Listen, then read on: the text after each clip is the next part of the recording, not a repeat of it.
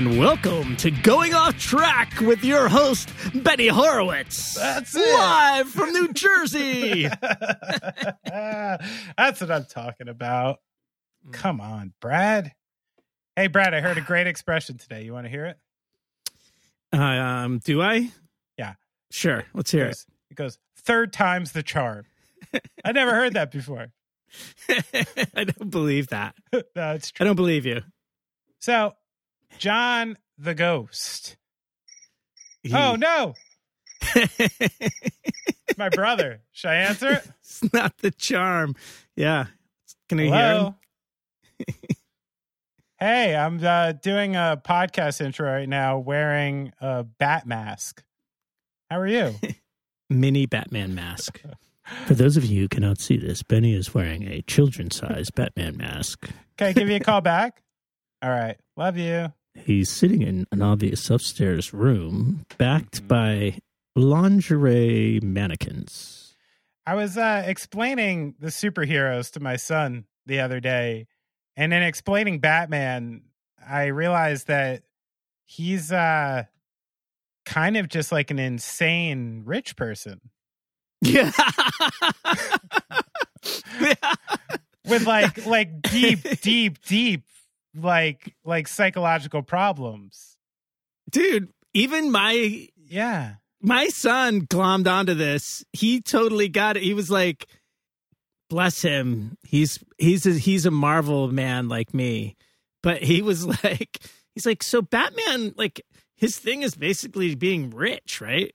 His power, his superpowers, that he's Yeah. rich. I'm like, yeah, it that's it. Like born rich, something awful happened to him, sure. Give them motivation. But it's like it's like he's had everything for so long. He couldn't take one loss. couldn't take one hit. Had to take over the world because of it, you it know? was a pretty big hit. Yeah, it's a tough one. Tough one. Not easy to watch when I was a kid. I was like, oh, this is supposed to be a fun movie, right? Oh, good. Dead parents. That's Mm. cool. It's how how you start every uh, Disney film, right? Oh my god. I'm still haven't recovered from the Lion King. I might I might put together a class action lawsuit of people like me against Disney for the Lion King. I didn't need that. I didn't need to know Uncle Scar and the, the things he did could exist in the world yet. You dupe a small child into thinking he killed his own father. Jesus Christ. That's pretty cruel. Fucked up. I, yeah, I'm still not recovered. If anyone is interested in jumping on this class action lawsuit against Disney on my behalf, Go to bennyversusdisney.org. I'll take I'll take on the big man. Come on, that's why we have a Patreon, right? We do. Patreon.com slash going off track, where you can give us money and we'll give you like the video to this intro because because who you want to see this you actually do want to see this because benny is wearing a children's batman mask for this whole intro Mm-hmm. and like I said, with sexy mannequin, well, right now they're just naked mannequins in the back. Oh no, one's wearing a a corset. What do you call that? Here, let's. I'll bring it a little closer. Hang on. and for all of you audio only uh, listeners, we apologize that you cannot see the sexy corset. oh, that's nice. Should I? I'm going to describe it. Uh, it's a beautiful black, sexy corset. and if you want to see that corset, you will have to go to patreon.com slash going off track and give us some money because the truth is this entire show is brought to you by our patrons Yeah, that's true. who uh we also do a um uh fireside chat with every Thursday night. Thursday You can- night. you can ask Benny any question you want and make true. suggestions about the show. Uh Really enjoying our Thursday night chats. We got a good group in there. Some interesting people starting to get to know each other. I dig it. yeah, it's fun. It's a lot It's of fun. fun. It's a lot of fun. Uh, John was a great interview. Oh yes. One engaging character, very steady. I would use the word level. Yeah, I feel like an insane punk rocker about to start when they're like 18 should go should go meet up with John Oh yeah. for a little like early counsel, you know? Oh yeah. And and again, again, Brad, we run into this anomaly of a perfectly functioning band, right?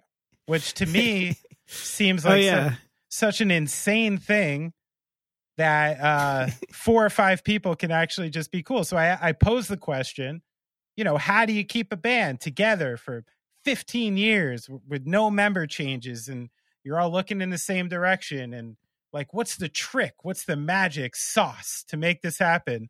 And again it's just it's hey you know it's pretty easy. We're all friends. We respect each other you know we kind of like just are into the same things It's like the most boring answer you could get.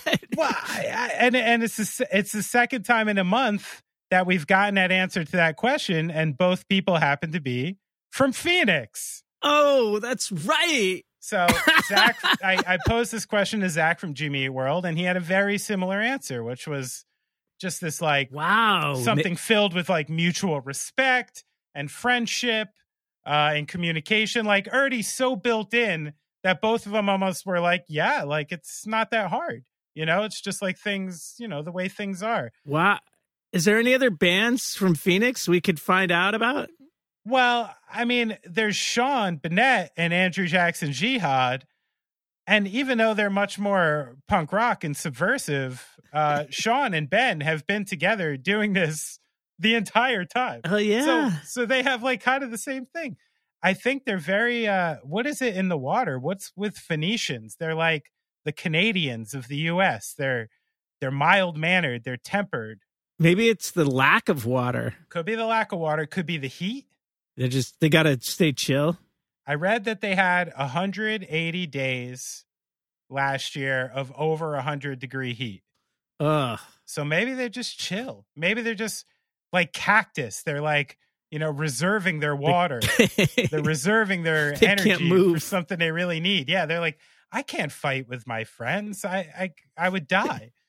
so I don't know. It's but it is fascinating. There is something about uh, a Phoenician now that we have the Maine and Jimmy World both being these like, you know, anthropological anomalies of just bands that stay great friends and you know just keep going. It's cool. I'll have to look into this. Yeah. John was awesome. His new record is awesome. I had heard a couple songs, and it was one of the things that really wanted me to get him on to discuss this album and see where his head was at. So I want to get into the episode.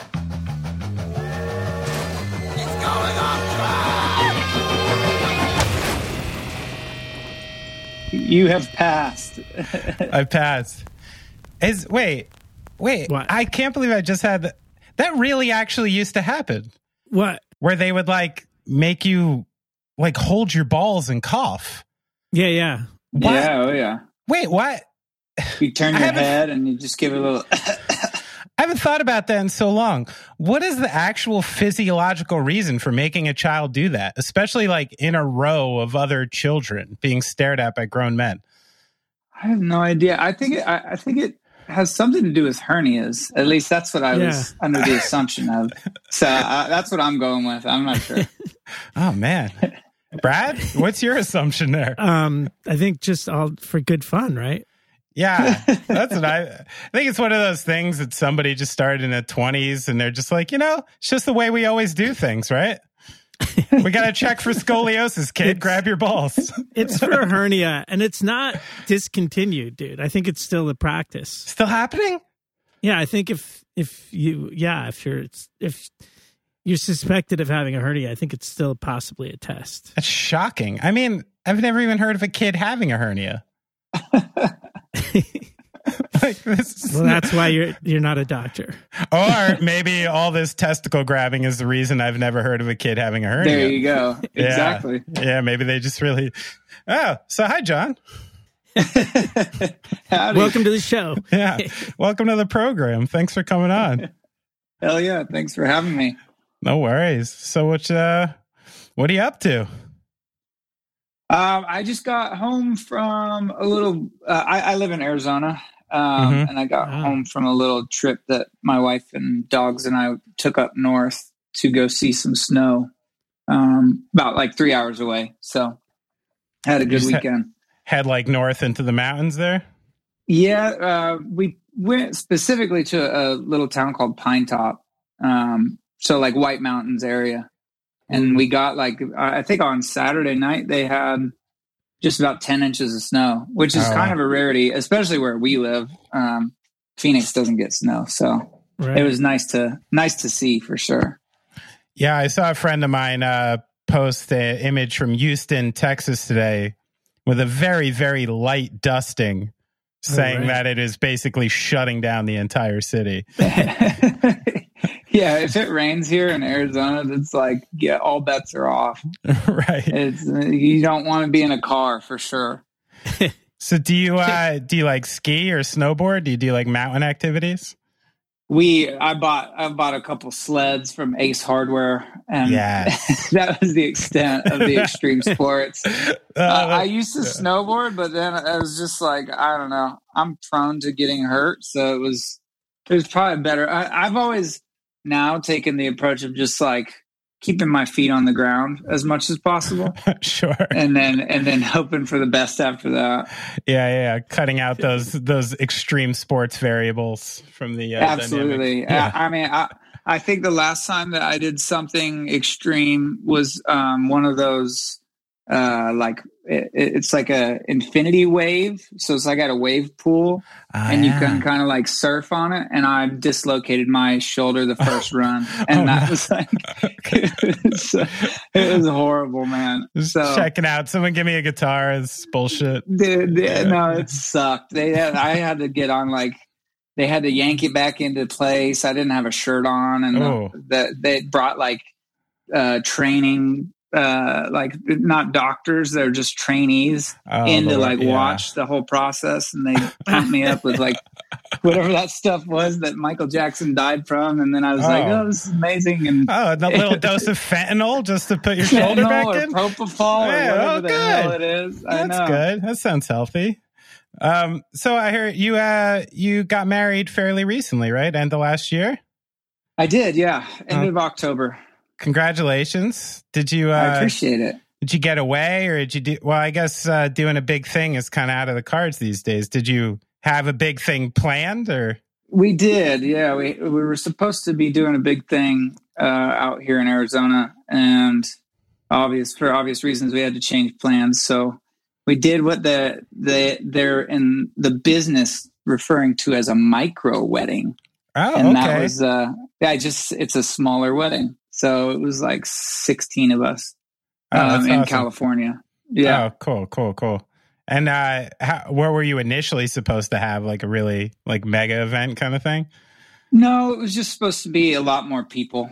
Um, right. And it was just, yeah, it, it wasn't all. I mean, the big problem is, is that we made all the, the like the deposits. So, oh, right. You, you know, you lose out on a bunch of money if you don't do it. So we're figuring it out. But. Seriously, they didn't have like a pandemic exemption here for any of that shit. Oh, dude, no. They're, they're, oh, so I, I guarantee up. you, in the in the fine print, it was written in like if a pandemic comes right, along right, called right, coronavirus, you know, you're, Wait, you're going to be screwed. Yeah. So. Wait, what's the one that's in all of our record contracts that always? Oh, the force majeure, isn't that what it's called? oh yeah, yeah, that yeah. Base, it's in every yeah, one of our contracts. Force of God, yeah, God. yeah, the act mm-hmm. of God clause. Yeah, Jesus. Yep.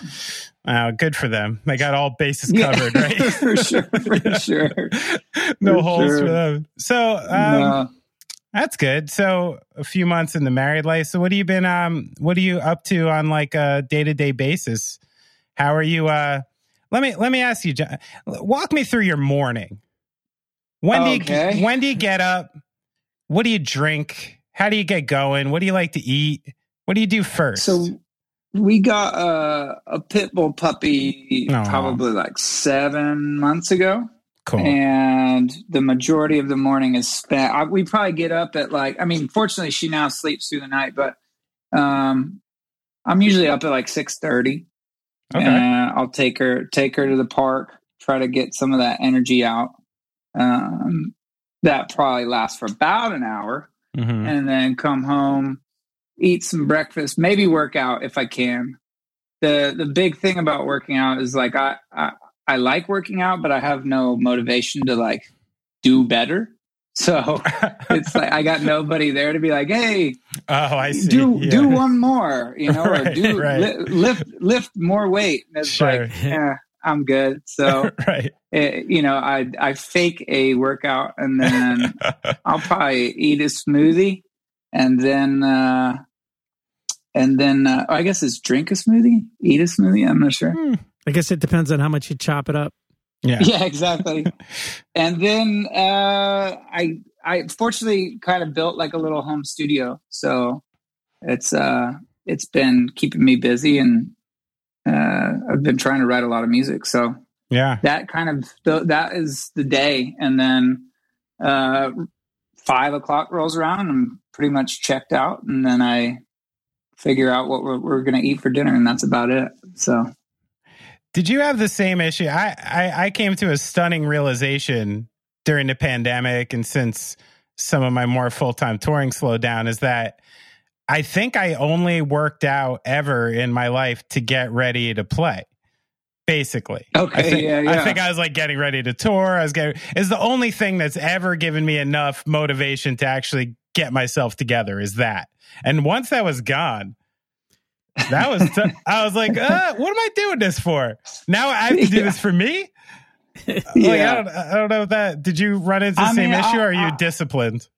I guess especially on tour, it was always a thing where it's like that's how I could rationalize how much I drank the night before. It's like Right, if yeah. you know the first thing you do is like move some iron around and Yeah, that yeah. somehow like Right. r- makes it all reasonable. But um, no, I've always enjoyed doing it. The I, I I like the way it makes me feel. Like, but yeah, I, I'm with you. Especially during this process, it's been like, ah, I could just not do that. And I, especially towards the last couple of months, I've been like falling back into uh, having a few drinks every night, and it's like you know where before it was like, hey, we're gonna do so much more, and like we're gonna we we got like um I forget the brand name, but we ordered like those meals that they send you all the ingredients for, and you Ah, cook right. because neither me or my wife uh, enjoy cooking, so it was like. Then a couple weeks of that went by, and we are like, "This sucks. We hate, we hate this." It was like, "Let's go get some bad food." So it was, yeah. I, I feel like I've gone through big waves of like being uh, solid in a routine, and then just like you know tearing the routine apart. So yeah, sure. I mean, well, it seems like you've had a pretty, uh, you know, prolific output uh, in this time um, with how many songs you've created and apparently how many ideas you come up with on a daily basis, as I've read. Uh, what kind of, um, you know, you sit down to work. What what kind of creator are you? Are you someone who um, sits down and, and hits the grind every day, or do you need to wait for flashes of inspiration and things like that to really get something down that you like? What, what's that process for you like? I mean, I would say before, um, I guess when the idea of touring still existed, and Right. and the idea that like you know you're only going to be home for a couple months and you got to go back out on the road. I was never one that would really be able to write while we were touring, just Mm, because of how many people were around, and it was just you know Right. uh, on the bus you're surrounded by your band and then the crew and yeah. it's like uh, you know going to lunch is an ordeal so it was Sure. like um I, I never really made the time to write on the road so when i got home i tried to maximize the time by just writing as much as i could and i think you know for for well i went into last year prior to to the pandemic um i actually got to write for the first time like on the road we were in europe and we were kind of like uh, outrunning the coronavirus like reports. Oh, wow. So we were like two weeks ahead of like the huge outbreak in Spain and Italy. Okay. Um, Wow. and so we ba- we fortunately got home and I had had all these ideas that I had written on the road for the first time. So I took that, and then once you know things started to pan out, and uh, the idea that we weren't going to be able to go back on tour sort of started to really set in. yeah.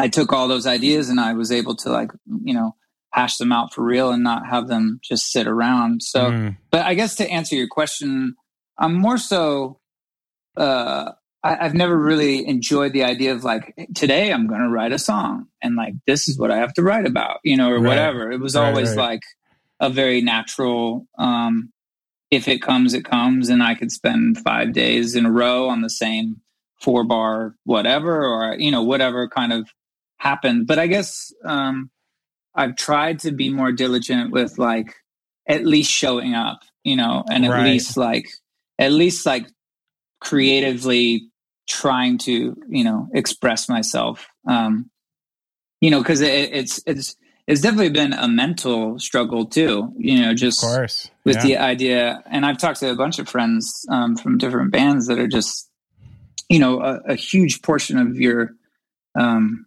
your identity comes from sometimes being on the road and being sure. on stage and you know that whole game and it's uh it's been certainly a you know you you've been forced to kind of examine who you are outside of that world and and mm. it, you know i think it's been a really great thing because at least for me it's always been man i can't wait to spend more time at home i can't wait to spend more time at home you know right. and i love what we do and i love being on the road but then it's like you finally get that and it's you know it's definitely a, a shock it's sure. like wow i have all this time and you know um but it's been it's been nice for sure it's really interesting. I, I mean, I, you know, I've seen a lot of people go through it. Now that you mention it, how uh, I feel like a lot of uh, creators and writers are almost not looking for things to write about, but the road and the experience and all the different places and conversations and everything you get from that sort of can spark a lot of avenues for creation. And um,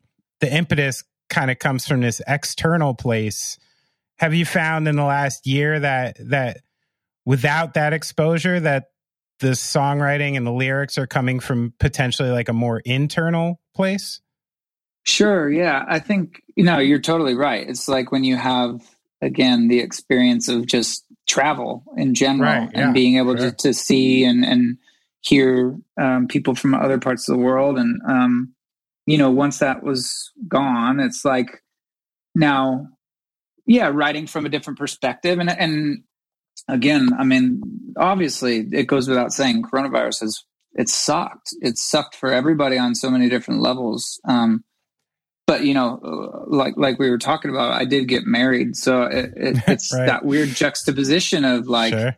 you know falling in love and having love and and um, embarking on this new sort of chapter of, of my life with another person. Yeah. Um, I sort of have found that that has been inspiring, and um, you know that that the I guess the idea of of um, you know have, like trying to muster up struggle to write about right. it, it doesn't it doesn't really go away because I feel like internally um, I think everyone just carries around different levels of of sadness and that's not meant to be like super emo but it's just sure you know, I, I think it's, uh, yeah, it's just been, and, and I guess simultaneously the, the idea of being in love and then, uh, you know, being stuck in this house with that person all the time.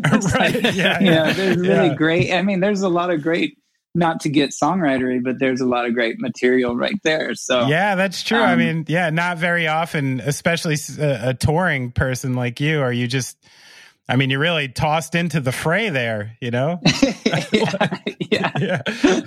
yeah. I mean, you you certainly benefit, especially when we started dating. You benefit from. Um, she she was living in San Francisco at the time, so you benefit from like being apart and then coming together again, and and sort of having those, um, those like butterflies, and then you know, not having those anymore, you, you know, they're still there. It's just, you, know, in, in different forms. So, sure. yeah, it's interesting. I, I think I, I told myself that I was going to read a lot more books, but, but, but, but, I didn't. So I, I have to, I have to find inspiration somewhere else. So So no cooking, no reading, no, no cooking. F it, dude. F what it are you all. doing over there? no working out. No. Yeah, what's myself. going on over there? Sounds sounds slovenly. No, I'm just kidding. just wa- just No. watching Hell's Kitchen and. Uh, I went into the British baking show. That's been my my oh, vibe on nice, this one.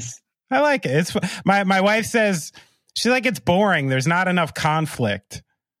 You know, because they're Uh, British yeah, and yeah. they're so nice to each other. But I think that's the reason I like it. It makes it straight vanilla television where I really don't feel bad about anything, you know? There you go. Yeah, it could be the Canadian baking show, and then it would be like you couldn't watch Oh. it because it was so nice. They wouldn't even it would never end because they'd never kick anybody off. Nobody would lose. Yeah. Yeah. Just be the same 12 people for 10 seasons. You know, you all judge for be like, yourself. oh, that was fun. Thanks Yeah. for participating. yeah, it's all delicious. Um, so your, your now wife moved from San Francisco. Do you have a and you're in Arizona still? Like, what is it, Phoenix area? yeah, yeah. Um, do you have a you know big, obviously a big network? Uh, do you have a pretty strong like family system still going on in Phoenix?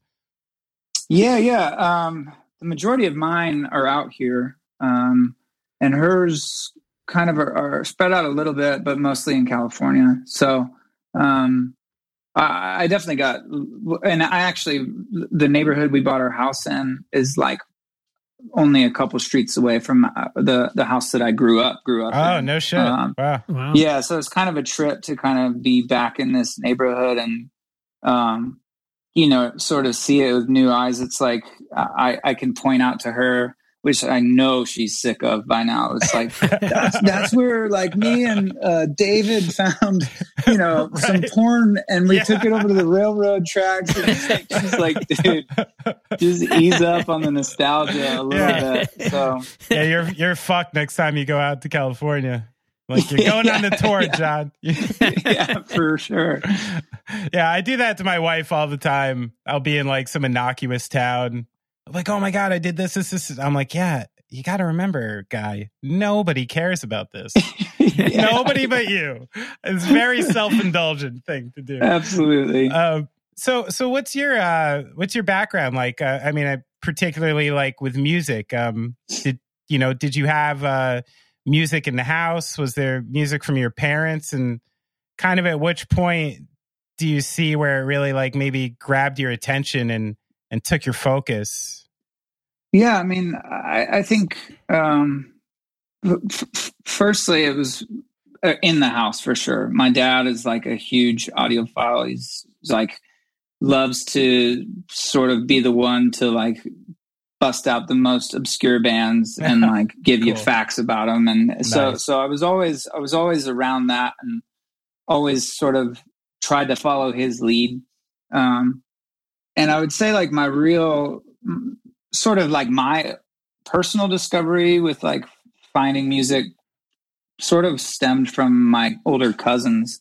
Um, they all played guitar and um, they were a couple years older and they were like the cool, you know, the cool, cool cousins. So Right, I wanted yeah. to follow, follow the footsteps. And um, it wasn't until I think I was 12 when my parents got me a guitar, but I really didn't, it, it really didn't like, it was just a guitar at the time, you know, it Yeah, wasn't really right. like, it didn't take over and consume the way that I, I think it does for a lot of people. Sure. Um, and I had sports kind of going the whole time. I played a lot of baseball growing up, so it was like uh, it was always like sports first, and um, then high school rolled around. I had friends in bands, um, one band specifically that was in Arizona, and I went to all their shows. What were and they were like my called? best. Uh, they went through a couple different iterations. There was Bad Motivation. like Um, it, like it. then uh, briefly they were uh, the countdown, Okay. and then and then they uh, landed on Kill Courtesy for their the last remaining uh, months or years they were a band. okay. um, I think I was stuck with number so- two. there you go. So I uh, I would always go. I would go to like their their practices, and I, they were Cool. just like good good homies. Excuse me. So um, that kind of like sparked my love for like live music and and being around it and going to see uh, other bands, and I would go, you know, go to concerts with them. Um, and then it wasn't really until um, I started creating stuff on my own at home uh, via that program Fruity Loops back in high school, Oh, and I was just kind of bullshitting and making like silly beats and stuff like that. And then when my brain kind of was like, "Hey, you're writing songs, you know, to an extent," then um, I guess it wasn't until college when I um, I wanted to try out for the band that I'm in. So oh wow. it was a yeah, it was a long time, but um, it was kind of like I I just jumped into the deep end and and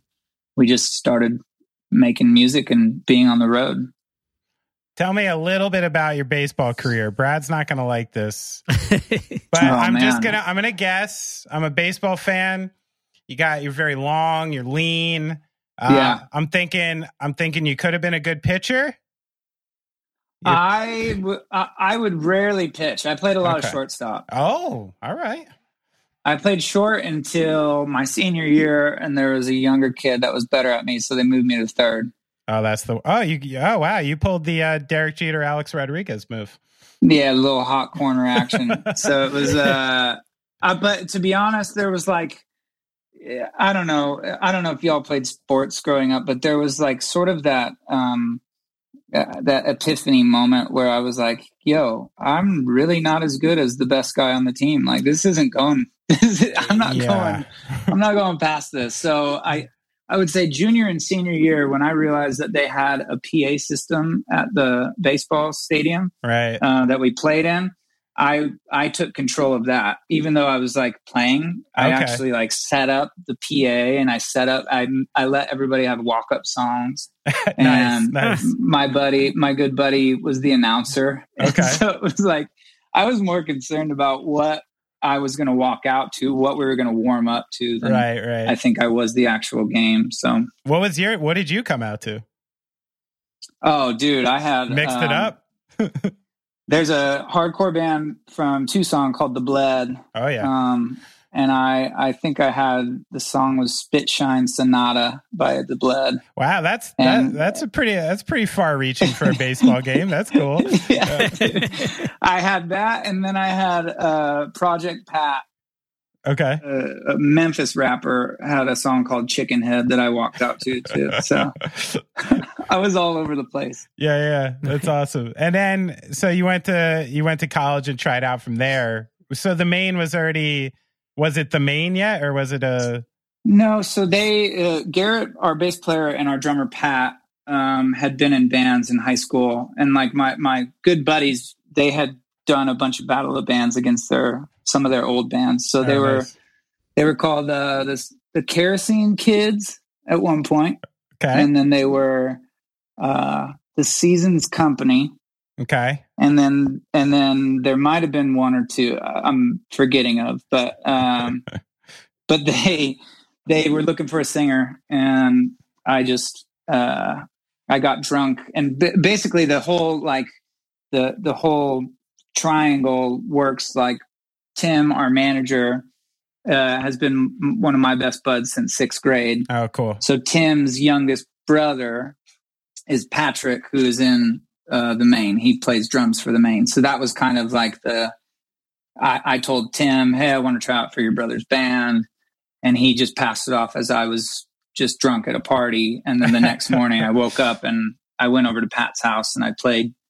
Uh, I played a song by a band called Ivory on the guitar, very Uh-huh. poorly, and he's like, "Hey, man, you're in." I was like, wow, all right, cool. Now what? So that's cool. So I mean, I, can I can imagine for a younger person, you know, you're you're playing sports and you're connected into those worlds. What what do you think gave you kind of the, you know, the confidence or the, um, you know, the reach to to go after something like that? I mean, uh, I, it's actually drunk. weird because I, I yeah, I was drunk. That was it. That's it. I can't pinpoint exactly which uh, alcoholic drink it was. right. No, I, I um, there were- there were two times like uh, when I would go to band practice for for my buddy's band, I would always inevitably like kind of mess around at the very tail end of mm. the practice, and right, I would right. grab the mic and and fuck around. I time. was being yeah, I would be I would be goofy with them. We would play Finch and we'd play stuff like that. And, okay. Uh, so, but but there were there was a time when somebody was like, "Hey, that actually sounds pretty good," and I can exactly remember that day. Mm. And then mm. I remember uh, another day being in in the car with a bunch of my buddies, and um, I was huge into uh, the starting line. Okay. When we were in high school, and yeah. I remember singing one of his parts, and like I didn't think I was doing it for real, but I like, you know, somebody was like, "Hey, man, that, that sounded pretty cool." I'm like, cool. "Oh, cool." So those, and they were so so insignificant for everybody else. You know, the, it was like moments in time that n- nobody that was ever in the car would have ever thought about again. You know, right, but for sure. me, I think I I latched onto it, and um, it just kind of took a little nudge to to actually give it a try. And and and that was kind of it's weird even thinking about because i haven't really thought about the actual those actual moments in such a long time but those were actually like the little bits that i think gave me just enough confidence you know? I'm still even to this day working on being confident and being you know um so, so even in like live setting you know being more comfortable on stage and, and whatnot but yeah that's interesting because i haven't thought about you know but but when you when you said it it's like oh shit man, those were the two kind of times so. That's cool. Well that's a, a highlight too to anyone's listening you know? Raise your kids to support your friends and be positive yeah, yeah. you know what i mean right? Because it could have totally. taken so like case in point okay I, I, have a funny quick turn off from here that made me not a singer which yeah, was i was in a band called full circle swing at the time always a drummer. I've always been a drummer. But I okay. used to fashion myself as someone who could do some backups, get in there. And I remember I got in the studio and the line was sun on my face. And I was supposed to do like a, yeah, I don't know. I'm not even going to try. But for some reason, I just soul man the thing. And I got in this vocal booth and I go like, sun on my face. And I like, you know, really like blues man it for some fucking yeah, reason. Yeah. You know, I'm like 16. I don't know why. And you know, I like look up and all my like little fucking gangster Jersey friends who I'm in the band with are just losing their shit in the studio. You know what I mean? Dying like Def Comedy Jam laughing, you know, their legs are in the air. And I'm just like, all right, fuck this. Headphones off. And and that was it. That was it. That's yeah. pretty much it. Like I've taken some other stabs later in life, but no, that was pretty much it. So, and that's all it took. Yeah, that's, that's it. What, that's the thing. It, that's all it took, and yeah. Man, I needed more. That po- could have changed the course, changed the course of everything for I you. know. I could have been a blues man. I could have owned my own song by now. oh, it's shit's funny, man. Well, it's interesting. I mean, you were so you were so young. Um, you know, and it seems like you know your life kind of took hold in the direction of the Maine and being a touring musician you know fairly quickly after that and you know i was wondering like since you were essentially like a kid and and you know tr- um, going right into being in sort of a well-known band and touring and starting your course what's that been like for you like just as a person um and at any point have you felt like you had to like catch up on uh, some different kind of life or missed any version of life you were you were curious about? Yeah, absolutely. I mean, uh, especially now. Um, I'm 32 now, so we started when I was 19. Right. Um, and it was, you know, there, there, you know, I mean, there just inherently are a lot of things that you miss if you're away all the time. Yeah. You know, it's if it's um, you know, a cousin's wedding or the birth of someone's child or whatever it is, or the, you know, the funeral of, you know, a grandparent or some, you know, whatever. Um, I think especially now it's interesting because I, I, have found that I love spending um, time with my parents. It's oh, cool. something that I really didn't. Not that my parents and I haven't always been close. Right. Like we've been close, but I, for a lot of you know, especially being in high school and then your early 20s, you know, at least for me, I didn't always want to hang out with them. You know, right? Yeah. I, I, I loved them. Sure, it yeah. wasn't like you know, it wasn't like, hey, I want to go have some beers with my dad. It was like, right. Uh, there's my dad. You know, it's like, right. I don't know. It, it Yeah, wasn't like let's sense. let's chill. Um, and now it's totally.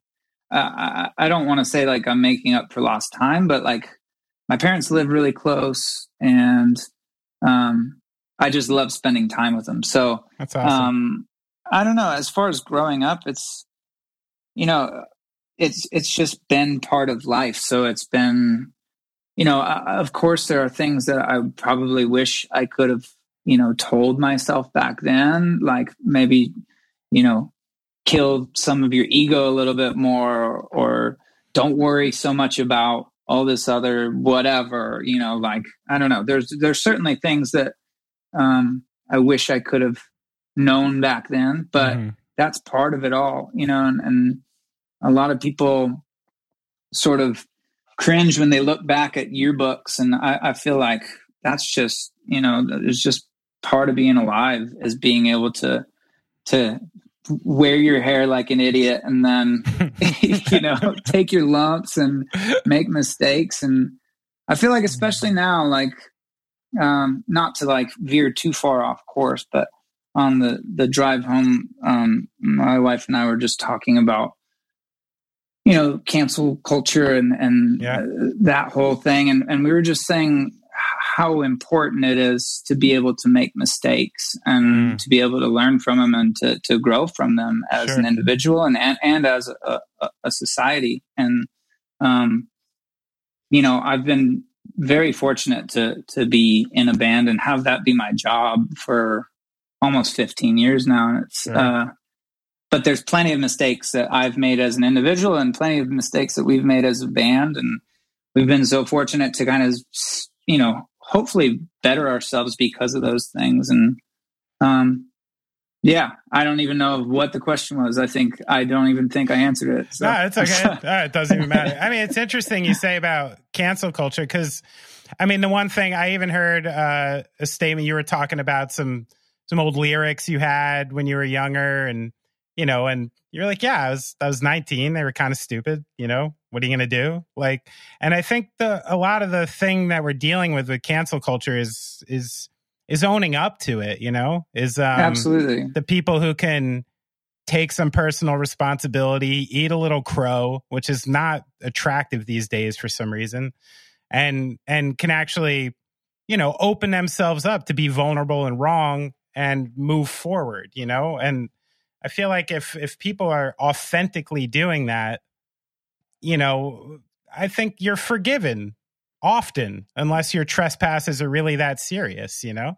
absolutely yeah it's a it's an interesting time and and because we were we were sort of it all spawned from listening to this podcast we listened to this uh, podcast called criminal and the episode was on somebody that made up a fake uh, rumor about a real estate agent and essentially ruined her career for a minute and Oh, wow. basically said that she was cheating on somebody on her husband with another guy Oh, fuck. whatever Yeah. uh, so it was that's like dirty. That's dirty. yeah, it, yeah, it dirty. was like, and then that, of course, was like, yeah, I mean, the internet's crazy, man, and we're just, you know, we had nothing but time on the drive. So Sure. I think you're, I think you're hundred percent right. It's, I think, um, empathy is is is not lacking. It's just, um, it's not sexy. You know, it's like right. it's definitely not sexy anymore and i think that it's really important like you're saying to to be authentic and to try to i don't know try, try to learn try to be better for sure Yeah. I think maybe it's just tapping into like the part of every person listening that knows they fucked up too. You know, if you're Yeah, able sure. if, you're, if you're able to relate it in such a way that you see it in your head, you're like, "Oh, that could have been me." You know? Yeah. could have just easily been me. Yeah they were, they were talking about the hall of fame in baseball and Right. you know my dad was like well what do you think about steroids and all this and like well we inevitably talked about it for a while but Sure. it's like interesting to think like people passing judgment on other people's character um are are just humans themselves and there was some a baseball journalist or something like that that had been accused of uh, molesting children when he was, you know, uh, right. when yeah. he was back in the day. I don't know if you heard about that, but no. then I think he got um, wiped from the like Philadelphia Hall of Fame for journalism or something like that. It's just really fucking, interesting. Of course, it's Philly. No. but it's just you know it, humans are flawed. I think that's the biggest thing, and it's uh it's only the mistakes that make you you know uh, who you are. So yeah, well, you you just uh, addressed one of the biggest highlights I think of cancel culture. Again, it's a it's a sports comparison, but I watched you know as a New York Yankees fan, I watched Alex Rodriguez for years and years be one of the best players in baseball, one of the most hated individuals in baseball, essentially because everyone fucking knew he was lying the entire time. It was oh, just, oh yeah, and you know on the same exact team uh, with someone who also won World Series in the same exact program was Andy Pettitte, who did mm-hmm. did steroids, did HGH, and after he got caught, he did a press conference. I was like, you know what, it was a mistake sorry, never do it again, blah, blah, blah. And no one even knows he did it. That's, that's For how, sure. you know, he didn't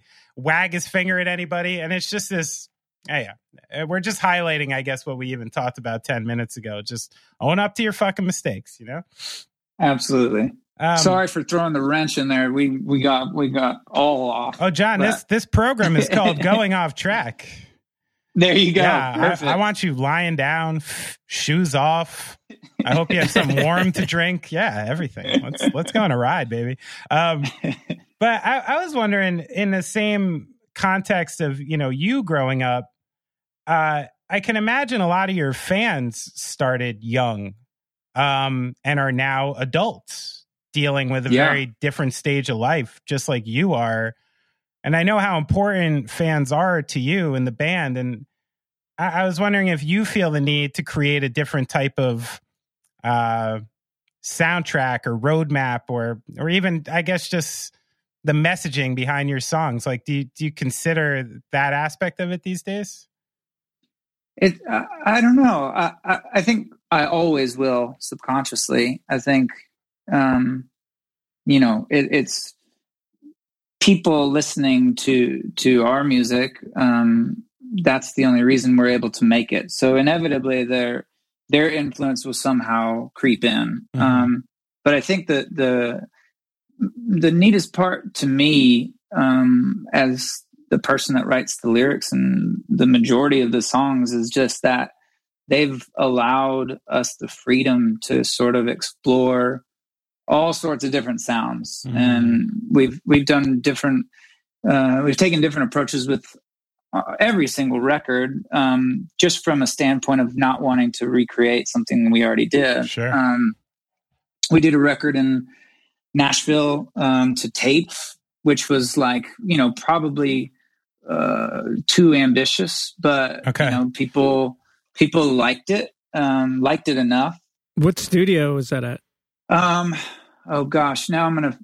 The studio's not there anymore. Uh, we did the record with uh, Brendan Benson, oh, and cool. he was oh, nice. he was like kind of. It's actually the there was a studio that um, I think Jim James from My Morning Jacket had either owned or was definitely just working out of there.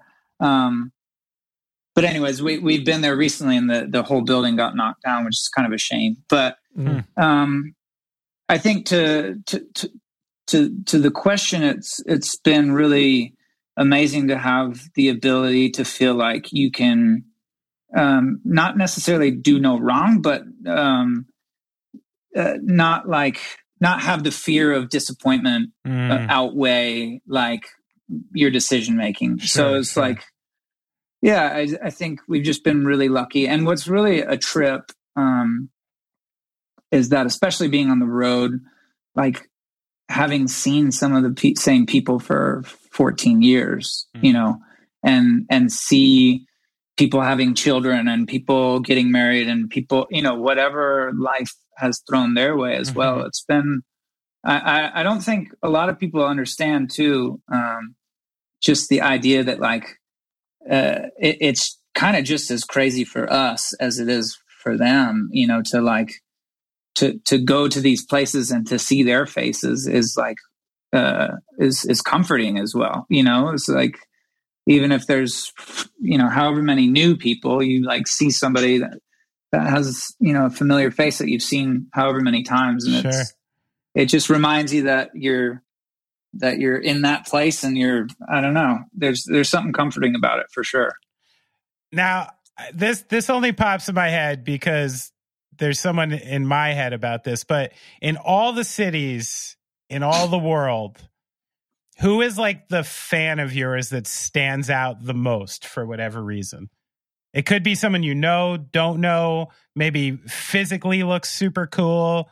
Like, is there anyone who rocks like, you know, cool outfits? Oh man. I mean, even when you just say it, there's like multiple faces, right? Um, that come to mind. It's like, I don't know. That's a really good question because it's, um, yeah, I don't know. They're they're they're a handful, and some of them are like um, you can kind of count on saying like having a, a similar story every time you see them. Um, ah. whether it's like right, right, uh, you know, however they got there and how long it took them to, right. you know, get there and whatever it is. Yeah, yeah. It's like it's yeah. There's not like there isn't like one specific. It's definitely like a uh, it's it's spread out for okay. sure. We had like a sadomasochistic couple. Okay. Yeah, they used to show up. I forget what city in Germany, but it was a city in Germany. Course. Always, of course. they would always they would always chill like right in front, you know, like right on the rail. Uh, uh-huh. A man and a woman, obviously a couple, both with shaved heads. And through the course of the show, we can only imagine because we actually they never like hung out or talked. Like we've only seen these people. So I never actually met them. But I can only imagine the man was following very specific orders through the show. Cause at a random point of the show, he would just reach over and like rub a nipple or like, you know, do something else where I think he was like being instructed. And they would always stand right in front of the bass player. So it became like a joke. They were really there for him, you know? Um, they're very cool. Like they were really supportive fans and knew the words, but they they were just up to this. You know, sure, yeah. yeah. We definitely don't have any uh, anything like that. Oh, you're only you're only 32, John. You know. That's true. Yeah, yeah. you got, your your fans are just getting into their 30s. You got to give them another five, ten years for sadomasochism. I think. okay. Yeah. Okay. Uh, so, I mean, one of the cool things about the Maine is, you know, you you've been a band a long time and you haven't had a member change since 2008 is that correct? Yeah so it would have been i mean within the first three months of the band. Yeah yeah. So there were two two guitar players and once we decided that we wanted to go on tour they bailed. And then that's when we got the lineup that's that's uh, still together today. So i mean from the outside it, it seems like a pretty pretty steady and friendly ship and I was wondering, you know, not a lot of bands can make it that long, and not a lot of bands can make it with the same people. So, w- what have you learned over the years on on how to maintain that and and ways to communicate with each other and um, ways to interact with each other that have been useful for you in keeping this all together? I mean, fortunately, um, like I said, I've known our manager since sixth grade. Um, the the very first time I knew he was my friend, I was standing uh, in PE class uh, at the urinal peeing, and he kicked kicked my butt, so I peed all over my shirt, and I had to I had to, I had to have the pee shirt the whole class. Uh, uh, but to have him BFF. and his brother, exactly, yeah, yeah, yeah, to have to have them um, sort of on our team is that they've kind of been the the two of them their minds especially when it comes to just um, all things um, like not business but just all things minus music to our band if that makes sense mm. they, they're sort of they're 24 7 that um, and I, I think the big thing for our band um, specifically is just that we like being around one another. Mm-hmm. Like we enjoy we enjoy a lot of the same things. Um, we laugh at a lot of this. Like I don't know. It's just it's weird to not have been around them for a minute. We still have the group text going and stuff, and so we're sending like ridiculous shit back and forth all the time. But it's uh, yeah, we we genuinely like being around one another. So um, and we've kind of been so lucky to have crew on tour that we really enjoy being around as well. Um, mm. A lot of the people that we bring out are from Arizona, and it's just uh, it's never felt like a job. Like it, it really honestly hasn't. It's just right. felt like you know, just uh, we're so lucky to be doing it, and it's uh, yeah. I, I don't. There is no secret. You know, it's like yeah. Because we're still figuring it out. Sure. You know, it's like yeah, yeah. Our, our guitar player just moved to California to Los Angeles, so it's like we're we're entering that new how to navigate that whole situation, mm. and it's uh it's definitely it'll definitely be a, a learning curve, but uh yeah, I think just enjoying each other's company is is the biggest factor. Oh, that's cool. I mean, it's great. When, when it comes to decision making, is there is there kind of like a final say person or is this like a truly democratic band as far as that goes I, would like to think it's pretty democratic cool. um, and i think we're i think a lot of us are on the same page when it comes to a lot of things so it makes a lot of this stuff easy or easier um, you know whatever it is set lists or music videos or you know first single releases or whatever it is um, mm. i think we all we're all sort of on the same wavelength. So, but it's definitely a if if majority vote doesn't fly, then it's probably not going to happen. That's cool. All right, so say it's two weeks from now. Okay, we're in the beginning of March, and you look up, and "Live Once" is starting to look like a hit single. It, it's everywhere. the kids love it. You're gonna, you're gonna be a star. You're gonna be a star, kid. There's droves of people, money, the whole deal. What do you do? Like, what's the ideal version of this for you? Like, like, or what's the first thing you do with with unfettered fame? To be honest, that that that ship has sailed. I feel like I, have lo- I've lost enough hair now where I'm like I'm not going to be the poster boy for anything. So unless it's like keeps.com, which I keep getting ads for on my phone. What's that? Um, Is it?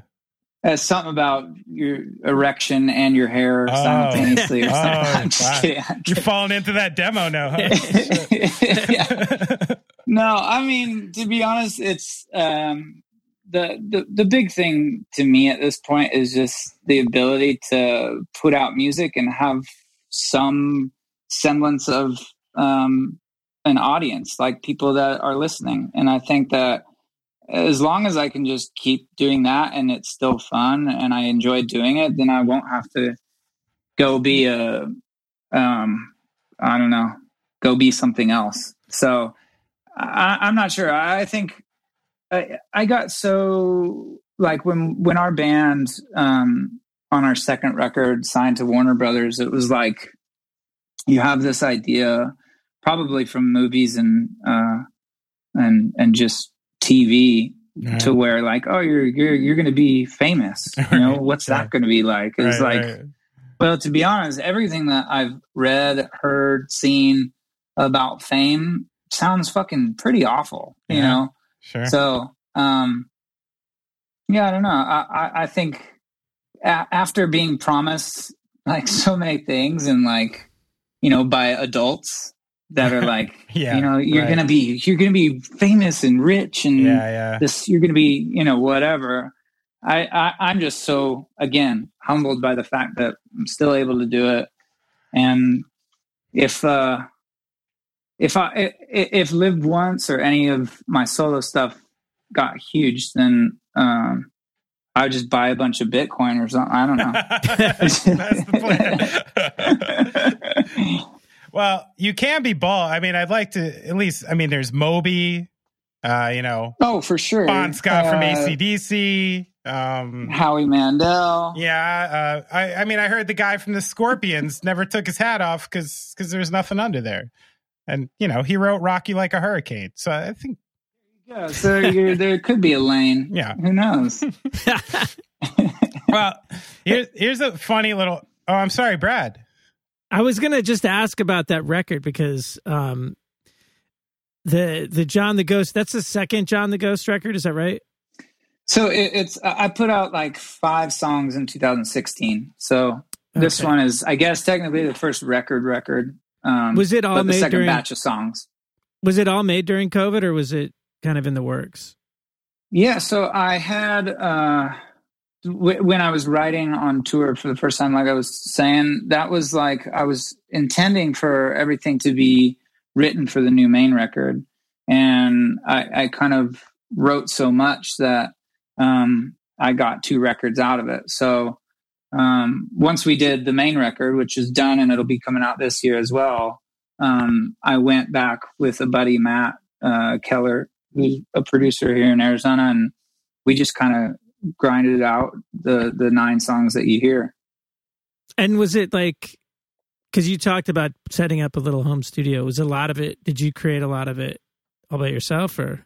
Yeah, yeah. Um, and then when we went and sort of uh, disassembled the the songs and and tore them apart, it was like, you know, I, I only had I have a very limited knowledge when it comes to guitar playing. So it was like everything you hear is like it's kind of caveman in the sense that like there's it's not like wailing solos and like featured guitar.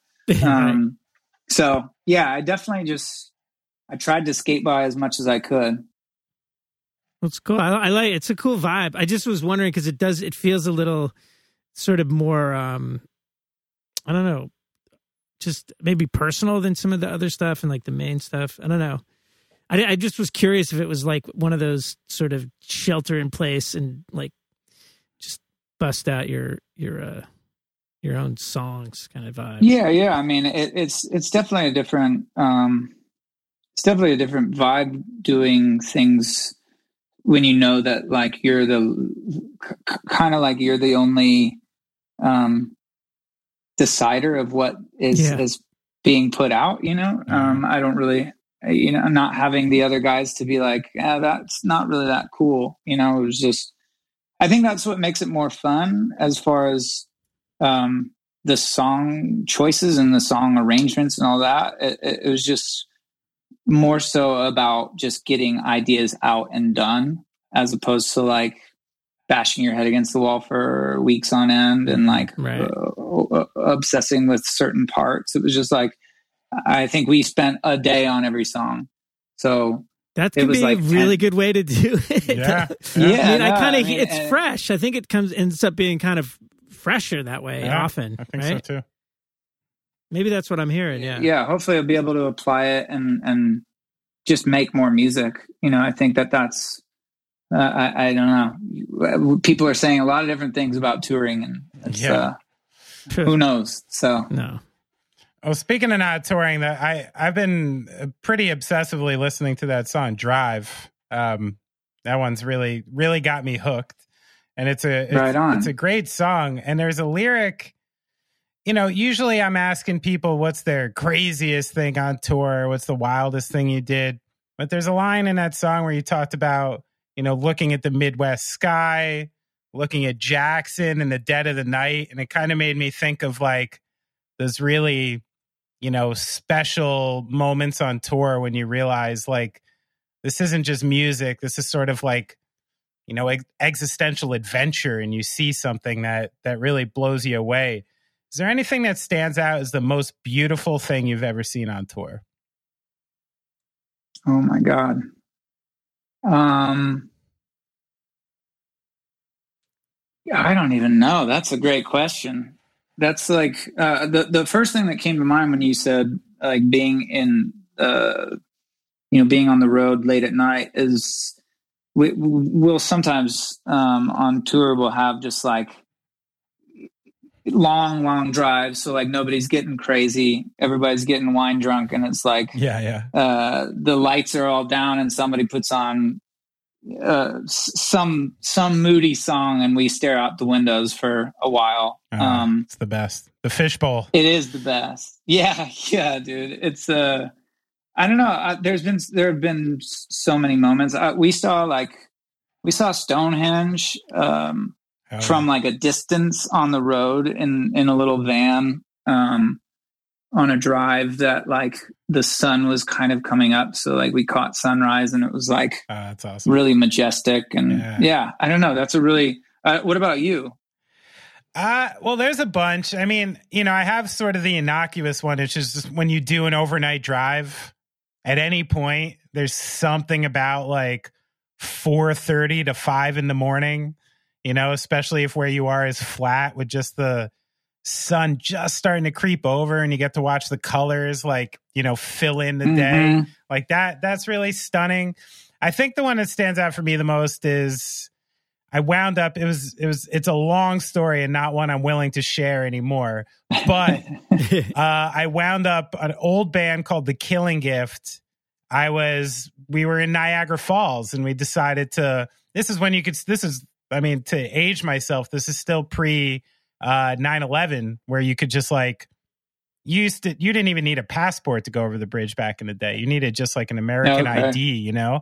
Um Yeah, yeah. And that night, uh, you know, we went into the Canadian side, we were partying, and I wound up alone uh and started walking back and I literally wound up like in the middle of the bridge one foot in Canada, one foot in America, watching like the sunrise go over Niagara Falls. And I was young still. I was maybe 19 or 20. And and I do see it as one of those like like I think I'd already known that this was what I had wanted to do. But that was one of those things where it's like, all right, like I'm probably a lifer, you know? Like that's incredible. I basically yeah. I want to spend all the rest of my time trying to find this moment again, you know? Absolutely. Yeah, that's awesome. Um but uh so last uh, episode we had uh Brendan Kelly from the Lawrence Arms on. Wonderful guy, wonderful interview, but we spent a good portion of the interview knocking the Warped Tour because he happened to have a very negative experience on it and went toe to toe with Kevin Lyman. It was a whole deal. But the oh, main God. and you guys, you know, it was a very good tour for your band and a big part of uh maybe not what made your success, but it was like a vehicle for your success at a certain at a certain time. What what's your thoughts on the Warped Tour and and Kevin and do you have any really memorable moments from it? I mean, uh, just from a, if we're strictly speaking on like just what the tour could do for a band that took advantage of the tour right. in the sense of like trying to hustle and um, it's it was one of like the the most opportune places to try to reach a wider audience yeah. if there ever was sure. you know especially for bands like like our band um, and we had heard a story about a band called Mayday Parade that had sold that they, they weren't on the tour, but they followed the tour. And like one of their big stories is the fact that they sold over 10,000 records on Warped Tour, but not being on the tour. Wow. So they just hustled and they followed the tour in a van and trailer. And that's crazy. Just talked to as many people as they could. So and they wound up being like, a very, very successful band. Absolutely. Yeah. yeah. And it was really, uh, I don't know. It, it was like at, you know, it was in our scene. It was a notch on the belt if you could get on the tour, and then um, it was it, it was in our eyes that like then whatever you did um, was up to you after that. It was like once you're there, you can kind of take the opportunity at however you want. So some bands would just kind of uh, you know, play and then go away. And that, that would be kind of it. That, yeah. that, your day was like 30 minute set and that was it. Sure. Our band, we tried to make the most of it. And it's really funny because um, for, for a long time, not for a long time, but we, there was like a negative connotation that was associated with it, like oh, they're a Warped Tour band, right? You know, like a lot of people would be like, oh, the Maine's a Warped Tour band, and we we were like I, I didn't I was it was a confused feeling at first because it was like well does that mean that you're just writing us off? Like you sound like all these other bands? Mm. and it was I, I I understood it more in the sense that like yeah we just did a we did Warped Tour a bunch. You know what I mean? Like right, right. that was like that that was where it was at least that's how I I interpreted it. But I think for our band it was just a really great place to try to just try to reach uh, people that we couldn't, you know. And that was like when when our band started, we we we didn't go on tour because a couple of the guys were still in high school. So oh, wow. the way that we reached people was online, right. and we tried to talk to as many people as we could on MySpace, and that's what we did for hours every day. Um, and I, I equated a lot to that beginning part of our band. And you know we inevitably um, did the did the tour i think probably seven times or something like wow. that and by by the end we got to play on main stage but we still took advantage of the days. And you know we we did two hour meet and greets and crap like that where it's just like you know you could sort of rest on the idea that you've done it so many times and that you're deserved like you deserve something or you're sure. owed something. But I think for us, it was just really important to to always take it as an opportunity and not to take it as like a not take it for granted. Exactly, not take it for granted. Absolutely, it's smart.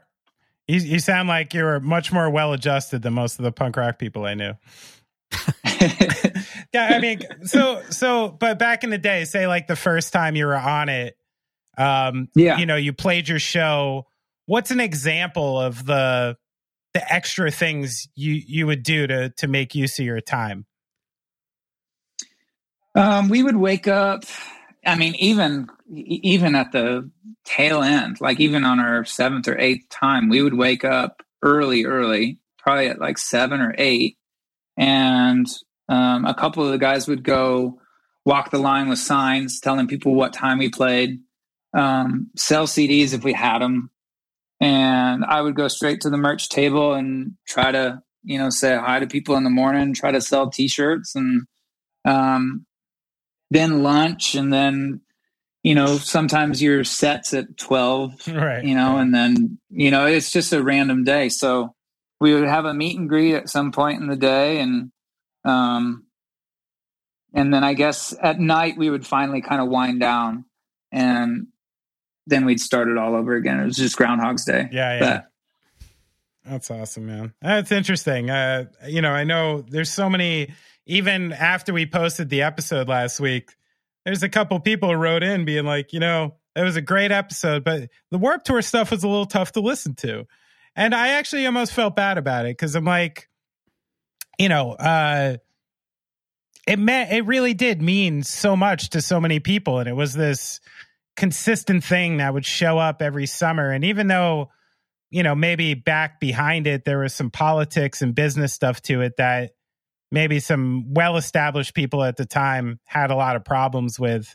As anything, I mean, it presented a place for people to go and a place to hear music and a place to feel like you have some community. And, you know, guess there's fucking worse things than that, right?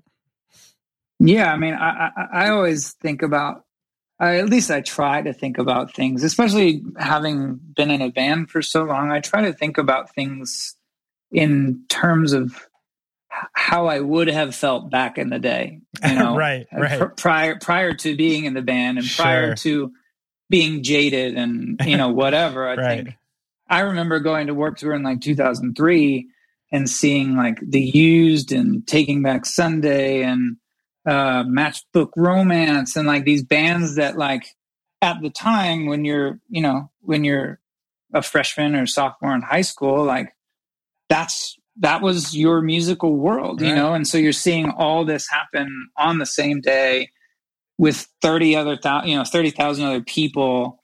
It was i don't know. Yeah it was it was uh to say to say it wasn't fun would be me lying on a major scale. So yeah, it's uh I mean it's it's kind of it's a silly story, but I always think about it. It's I went to see Matchbook Romance and and they were they were a, a favorite of mine in like I don't know, freshman year of high school. And I went to see them at a show in downtown Phoenix. Yeah, and they probably played for like 50 people. And I think I've told this story. Do you remember before, the venue? Uh, yeah, it was called Modified Arts. Oh, okay. And, yeah, yeah. I vaguely remember that. Yeah. So um, I'm there, and the bass player of the band, I was wearing this like Globe skateboards hat. nice. And I was, yeah, I think I was a freshman in high school. And he, the bass player of Matchbook Romance is like, "Hey, man, I like your hat." And I swear to God, I didn't take the hat off for months after that. Right, you know what I mean? Yeah, so yeah. it's like, sure. At the time, like that was the shit. You know what I mean? And it's like, I don't know. It's it's. I'd like to remember those things sometimes, where it's like, I don't know. 12 second interactions with people are, are very, very important, yeah. you know, and, and that can stick with people. So, yeah, 100%. I don't know. Yeah. that's good. I'm glad. It, well, I'm glad it was a positive experience for you all.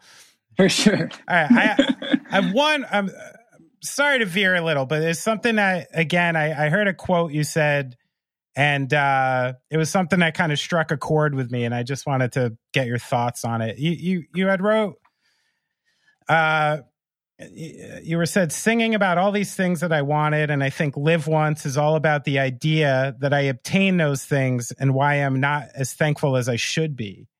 Um, and and I felt like I don't know if it was what you were trying to say, but I went through a similar thing where you know I had set this expectation for music and my life, and essentially every problem would have been solved once I got to where I wanted to be and then once I physically, tangibly had it all, I was still kind of felt the same and left wanting more a little bit, you know? Sure. Um, I was wondering, you know, it seems like you had a similar experience, and I was, I was wondering, uh, you know, how that happened and and how you kind of reconciled it, like, you know, moving forward. Yeah, I mean, I I think um, it, it's just I, I sang for years about you know wanting to find love and equating that to happiness. And um, it took me a while to realize that I, you know being happy on your own is very very important you know and yeah.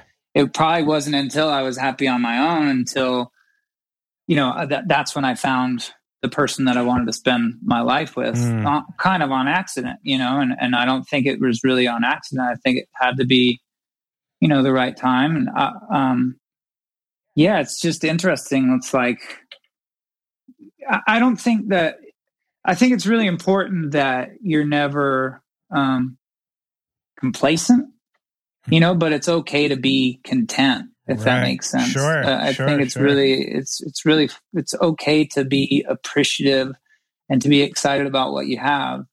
And it doesn't mean that if you want more, that that's a negative thing. Mm. It just means that, um, you know, I, I, yeah, it's just I I have so so much, and it's not a, a not a materialistic way. Right. It's just I, I'm healthy. I have a loving wife. I have you know great family. I have wonderful friends. It's like, yeah, I, I think it just took.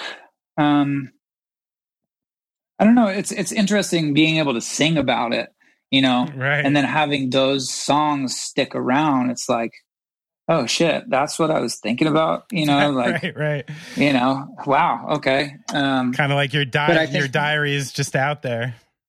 Exactly, yeah. exactly. So you know, it's really, yeah. I, I, I think it it took maybe it took singing about it to realize like, yo, you're a dumbass. Like you have this stuff. you know, it's like right. So yeah. That's good. And you seem to be in a pretty comfortable place now. I'm happy to hear it. Well, John, that's uh took a lot of your time, man. I appreciate you coming on with us and I've been uh asking everybody towards the end, you know, since we're all at home and you know, stuck and depressed, is there anything, well, not necessarily depressed. You sound very peachy. Uh is there anything uh as far as like uh, maybe a film or a book or a podcast? I know you also said you you're uh, very active interest in poetry. Is there anything you could uh, recommend the people to help them get through their days?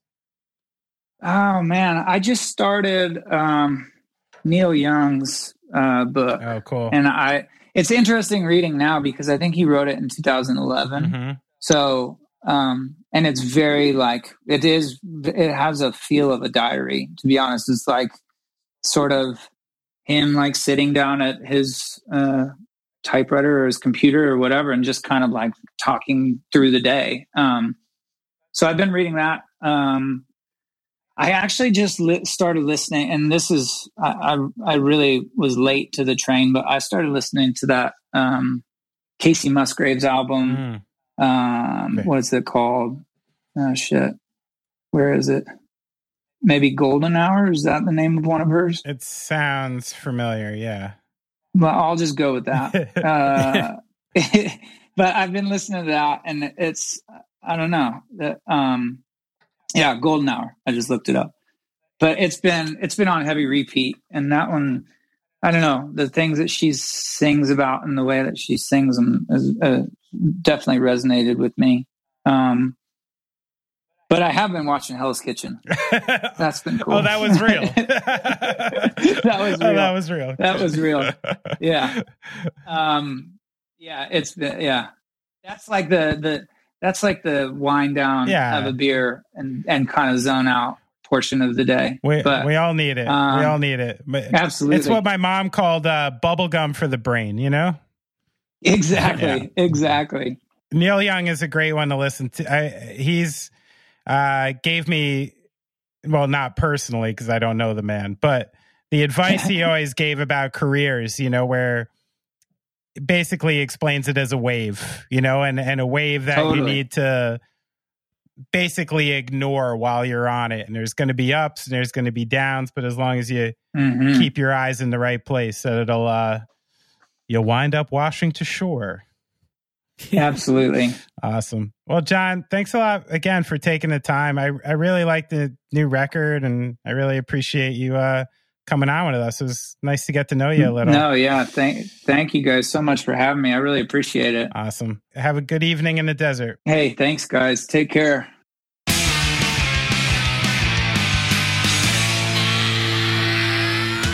Yeah, baby. Not bad. How many uh guests have been from Phoenix or Philly in the last like 3 months? It's been very high ratio. Been pretty heavy, a little heavy. Next week, I'm not going to say who the guest is, but they're from New Jersey. Oh God! Mm-hmm. But they don't live there. They moved somewhere better. Now they live in California. mm-hmm. And it's not Jeff Rosen. How many people from New Jersey moved to California? That's a probably. Lot. I bet more people from New Jersey. Well, more people I bet make it in California from New Jersey than any other state. I would bet money on that. I think the percentage is high, but I'd also beg the question how many come back? And that percentage is also high. So I think uh, there's something about New Jersey that lures you back in. I know wherever you're from, like Colonial Cape Cod or something, you guys really, you know, look down on what we do down here, uh, you know, in the melting pot. You just wanted uh Well, we didn't call it colonial at the time. It just was colonial. what are you wearing down there?